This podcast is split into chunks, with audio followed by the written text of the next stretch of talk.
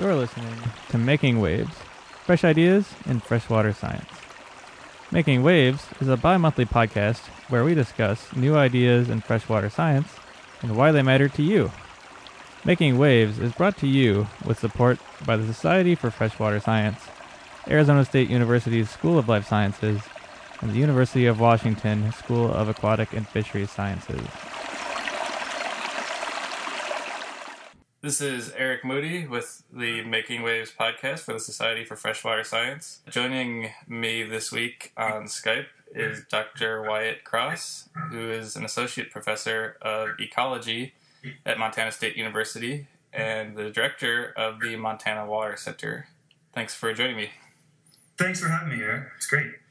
So, in stream ecology, a lot of scientists work on small headwater streams that could easily be waded in. And you've worked in both these small streams as well as large rivers. My first question is what motivated you to start working in larger rivers? Because I think, if I'm not mistaken, your background is working in small streams. Yeah, you know, to be totally honest, my motivation was I got a job working on large rivers. And that was my one of my postdoctoral positions was working on the Colorado River. And so that was the original sort of shift. And it was it was pretty intimidating you know to go from working in small streams you can barely get wet in at Coweeta to basically getting in a dry suit and, and being in the Colorado River and working at really much larger scale. So it was it was definitely intimidating but got sort of thrown right in the mix there and realized that it was uh, a lot of the same kinds of sampling and, and questions and things but just at a slight, at a larger more logistically challenging scale basically you said that you notice a lot of the same questions and same approaches. Do you see any d- differences in the fundamental ecological processes that are driving interactions in large and small rivers? Yeah, I mean, I think that's that's a really tough question. It's it's like one I'd like to ask my graduate students on their comprehensive exam. yeah, that is a good comp question. Many of us were trained and sort of came up at this time where the river continuum concept dominated, right?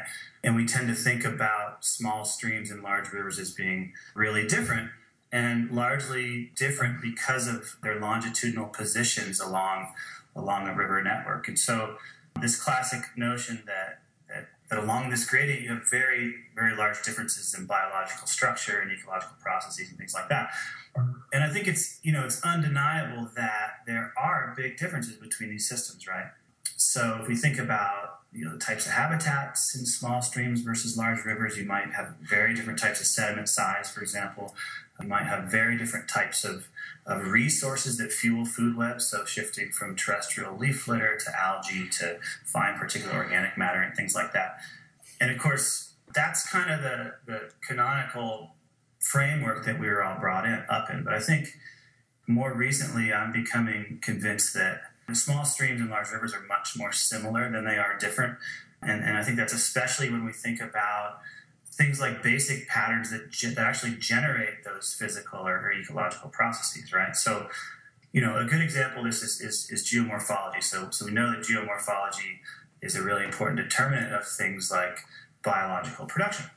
So certain certain habitats are, are much more productive than others based on things like how stable they are, how stable the substrates are, how those habitats concentrate resources, how those different habitats alter flow environments, and so on. And so it's funny because my lab group was just recently reading a paper by Ellen Wohl mm-hmm. about particle dynamics and basically this discussion about are there are there differences across these scales and and one of our conclusions was that you know, there are huge similarities in terms of the, the key drivers of, for example, productivity, where really stable substrates in large rivers, things like wood, large wood, or, or big bedrock outcrops or talus, those are the productive hotspots in large rivers because they're not they're stable and they're not moving as much and the, and the same types of dynamics are true in small streams as well. So there are huge differences in small streams versus large rivers, but but I think it's it's more productive to think about how these these common characteristics scale with size, and I, that to me that's super exciting, and and there hasn't been much work done there. You also mentioned that it's logistically difficult to work in these larger rivers compared to a, a small stream that you could just walk across. Mm-hmm. And I imagine you, know, you've worked in places like the Colorado River and Grand Canyon, and then now in the Yellowstone and Missouri rivers of Montana. Mm-hmm. And these are really beautiful places, but they're also fairly remote. What challenges do you face in doing this type of large river ecology in places like this? Practically and logistically, there's no question that it's it's much more difficult to work in these in these sort of remote locations, and especially the Grand Canyon, right? So that's a place that you can't really you can't drive to many locations in the Grand Canyon and work. We did a couple of the sites, but most of the sites we had to take river trips down on the river and, and, and do our sampling. That was super fun, but it was also this situation where you, you, get ready, you know, you're, you're spending a lot of time and effort and resources on, on a single trip, and everything's got to go really well.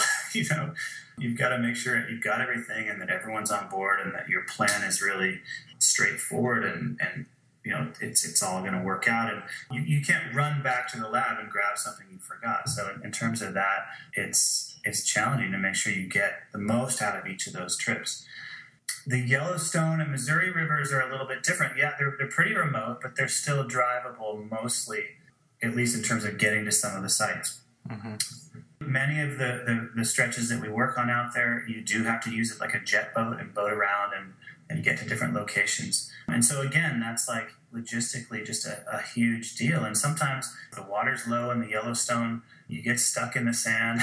and, uh, I mean, my student Eric Scholl could tell you lots of stories about spending way too many hours trying to figure out how he's going to dig this jet boat out. so yeah, I think it's it's way more challenging from a practical perspective, but it's also more challenging, I think, to conceptualize. And so, you know, if you think about working in a small stream, most of the things you're interested in, most of the organisms that you're working on, are all operating at scales that you can walk around and observe, right? Mm-hmm. And so you know, in a couple hundred meters, you can sort of encompass the, the important ecological processes like metabolism, leaf decomposition, etc. And you can also encompass the, the ranges of the organisms that exist there, the invertebrates, the, if there are small fishes and so on, amphibians, etc. When you get to larger systems, and this is a really important point that I think Kurt Fausch, Colden Baxter, and those guys made in, in their Riverscapes paper, that we have a much harder time perceiving the important ecological processes at larger scales, right? And so you really have to start to get your head around scale, sort of zooming out and saying, you know, what at what scale do things matter? So, you know, a good example of that is, is in the Yellowstone and Missouri rivers. We're working on this project in the context of the endangered Pallid sturgeon. And again, my student Eric Scholl is working on sort of constructing food webs. And of course, during the year, those things migrate and travel huge distances, right? Oh. Even when they're foraging. So they might they might forage across tens of kilometers. And so many of us are used to getting into a stream and, and working on these relatively small sections. But basically, what Eric had to do was think about what's the scale in these rivers that matters for these for these top predators. And then he basically had to match his conceptual framework and match his his sampling to a scale that matched these important predatory fishes. So that was another challenge too. Just start like getting our heads around what how do we sample the food web how do we sample invertebrates and learn something about these highly mobile large predators so not only are there sort of these practical issues there's also the conceptual issues of, of getting your head around what's going on at these really large scales let's get back to some of your work in the colorado river mm-hmm. so you've you mentioned primary production and secondary production earlier and a lot of your work has focused on that uh, in particular. One thing that I think is interesting is that you found that the production of non-native fish, especially rainbow trout, seems to be higher just below Glen Canyon Dam, which is sort of where we think about the Grand Canyon starting in, in the Colorado River. So, how does the dam actually affect downstream food web structure, and especially why does it affect trout so much? The dam has, like like many other large dams, has massive effects on food web structure just below in the tailwater uh, and beyond. It's important to sort of think about the fact that, that dams like this fundamentally alter the physical template. So, this large desert river that should be turbid warm during certain times of the year, super cold during other times of the year, has been altered physically in a, in a big way. So many of these large dams have hypolimnetic releases, and so there's there's cold, clear water coming out from the hypolimnion, the lower part of the lake, and, and feeding that that tailwater system. And so you get really typically pretty cold waters, you get clear waters, and you also get dampening of a lot of the important variation that matters for organisms. If you look at temperature variation in, in Glen Canyon and below, it's it's really constrained. It doesn't get really hot, it doesn't get really cold if you look at the, the variation in flow, it's it's totally wacky. I mean, it's like the, the, the, flow is, is basically managed for things like hydropower largely, or just moving water from Powell to Lake Mead. And all of these changes play a huge role in affecting the biota, right? So, so a lot of the biota that should be there, a lot of the native biota are filtered out because they are missing their important natural cues, like temperature cues or, or other sorts of things like that right below the dam, you have this really strange food web, right? So at the, at the base of the food web in Glen Canyon, you have big flowing mats of super productive green algae, Cladophora, most of which isn't passed up into the food web. So it's there's big flowing mats of Cladophora, and almost nothing is feeding on that that source of, of productivity. At the next level up, you've got a bunch of weird things like New Zealand mud snails that were accidentally introduced. You've got Gammarus scuds, like crustaceans that were purposefully introduced to feed trout. You've got other things like cold adapted black flies that you know really shouldn't be in that stretch. So you've got that weird sort of primary consumer base, and then you've got a trophy rainbow trout fishery that we have constructed and managed and, and maintained. And so, from a from an ecologist perspective, you, you know, you get into the system, and you're like, this is this is a Franken River, you know, this is like weird and, and mismatched, and, and these species shouldn't be together and they haven't co evolved and all those sorts of things. But it sort of creates this situation that supports and maintains this, this important trout fishery that is a huge part of the economy there. So, long story short, I guess, is that the dam has huge effects on the physical template, and that cascades up to affect these higher trophic levels as you move downstream, that changes the course. So as you, as you get downriver, you start to pick up tributary in, inflows. So there there are important tributaries like the Paria River, the Little Colorado River, and so on that dump huge amounts of sediment into the Grand Canyon. And in some ways, not totally, but in some ways, they kind of start to renaturalize the system, right? So, so temperatures start to climb sediment and turbidity starts to climb and so on. And you start to see a very slow recovery of some of the native taxa as you move downstream. And in particular, you see things like the, the endangered humpback chub mm-hmm. that are able to hang on largely because of these tributaries for spawning, but also for providing high, warmer temperatures and turbidity and things like that. If uh, any listeners have ever looked at a hydrograph before for a stream, you should look at the hydrograph below Glen Canyon Dam because it's one of the strangest ones I've ever seen. Yeah. so you mentioned that the due to the strange flow regime caused by the dam, the food web below is very sort of unusual. And to alleviate that, there's been some work doing experimental releases of water causing floods. Could you talk about sort of who's leading that charge and what the idea is and how it's working? Yeah, so this, uh, you know, if we go back far enough, I think the first experimental flood was in 1996, if I'm not mistaken. There are a lot of different angles to this, and, and one of those is that because of the new hydrology below the dam, beaches downstream, sediment dynamics downstream had been changed in a big way. So, in a natural large desert river, you have building and eroding of, of these big sandy beaches, and those are important for a lot of reasons, but one of the really important ones is that those habitats set up backwater environments that are thought to be really important for, say, early life history of, of some of these native fishes like humpback chub and, and in some other places, other fishes. That was part of the reason behind trying to do these experimental floods was to provide more of that backwater habitat for the endangered humpback chub. The other major part of, of, of this floods was the idea that we needed to rebuild beaches so people could camp, right? Mm. And so, of course, that's a that's a huge part of the economy too is recreation, boating, and and camping. And and over time, these beaches were becoming so eroded that it was becoming hard for people, you know, find campsites along the river. And so, in a way, it was kind of a win-win. We'll, we'll do these experimental floods and hopefully provide new habitat for not for native fishes like humpback chub, and hopefully reset some of those sandbars um, once there's enough sediment in the system to, to be sort of redistributed for those sandbars.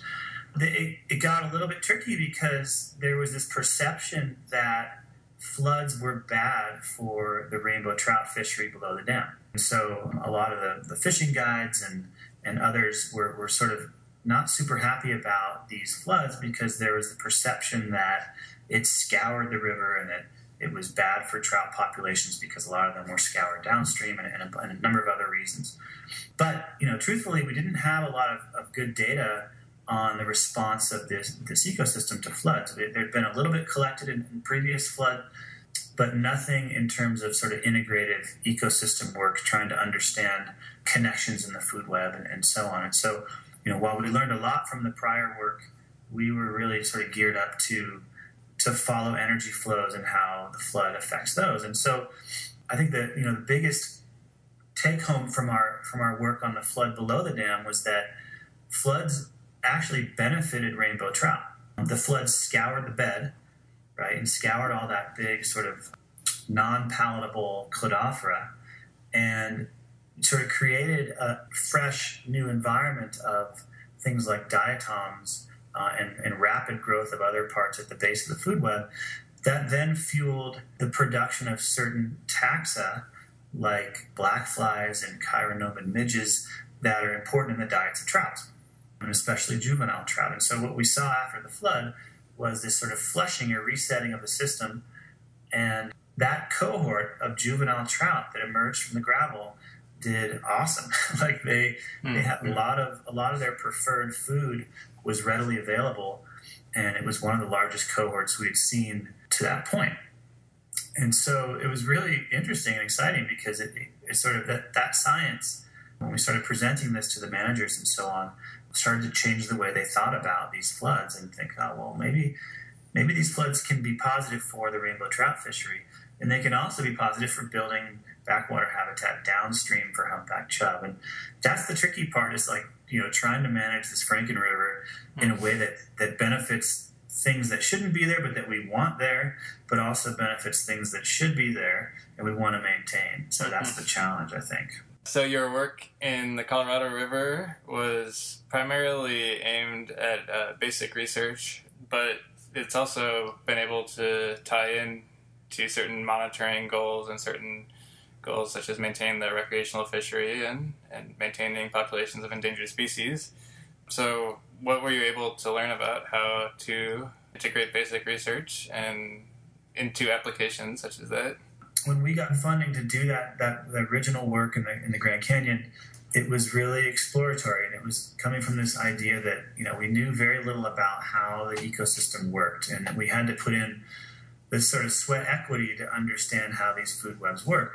But all along, of course, the, the, the goal was to be able to monitor the system in an adaptive management framework. And so the idea was we would take some of the things we learned from our research and pass that on uh, in terms of trying to understand and monitor the ecosystem for long periods of time into the future. It takes a lot of people, a lot of effort, a lot of time, and so on. And so we really were, were trying to trying to help the Grand Canyon Monitoring and Research Center develop a monitoring scheme. Now, what we learned and some of the things that we found out were that again we can't we can't go out and sample the benthos. We can't sample the food web at, at, the same level that we've always that we did for this research. And so one of the ideas was to shift towards measuring th- other metrics that are much easier to monitor but still tell you something about change in the ecosystem. And so one of those ted kennedy who's a, a biologist at the usgs in Flagstaff at the Grand Canyon Monitoring Research Center, developed a, a method for measuring emergence. We're measuring invertebrate emergence at, at large scales and, and doing it in a way that captured pat, you know, really large patterns across space and time to look at how changes in dam management influence productivity through this metric of, of aquatic invertebrate emergence. the super cool thing about this is that he he thought to himself, well, there's a ton of of, of, boat people out there that are taking people down the river every single day, right? And many of these boat people are extremely interested in the science and interested in helping. And so he developed this citizen science program where he, he sort of sent out guides on trips with these little kids to when they're in camp, kind of cooking food or whatever and working with their clients um, to be collecting emergence overnight or whenever they were there during the day. And um, so he's developed these incredible data sets on insect emergence across space and time using citizen science. And if anyone's interested, I mean, there's a, there's some really amazing videos about this. Jeremy Monroe with Freshwater Illustrated has produced a video about it, and, and it's just a cool, cool way to sort of monitor some of these factors that we couldn't do with with normal paths of science, basically. So, yeah, um, it's a long-winded way of saying, you know, there we, you know, we couldn't keep doing what we were doing in perpetuity because it just takes too much money and resources. But what Ted and others at the Grant, Ted Kennedy and others at the Grand Canyon Monitoring Research Center are starting to find is that these other metrics, that some of which can be employed by citizens, can be really effective in helping us understand long-term change. So that's been super exciting. Thanks. Thank you, Eric. You've been listening to the Making Waves podcast brought to you with support by the Society for Freshwater Science. For more information on this speaker, the Making Waves podcast, or the Society in general, please visit us on the web at the Society for Freshwater Science webpage. Tune in next time for another fresh idea in freshwater science.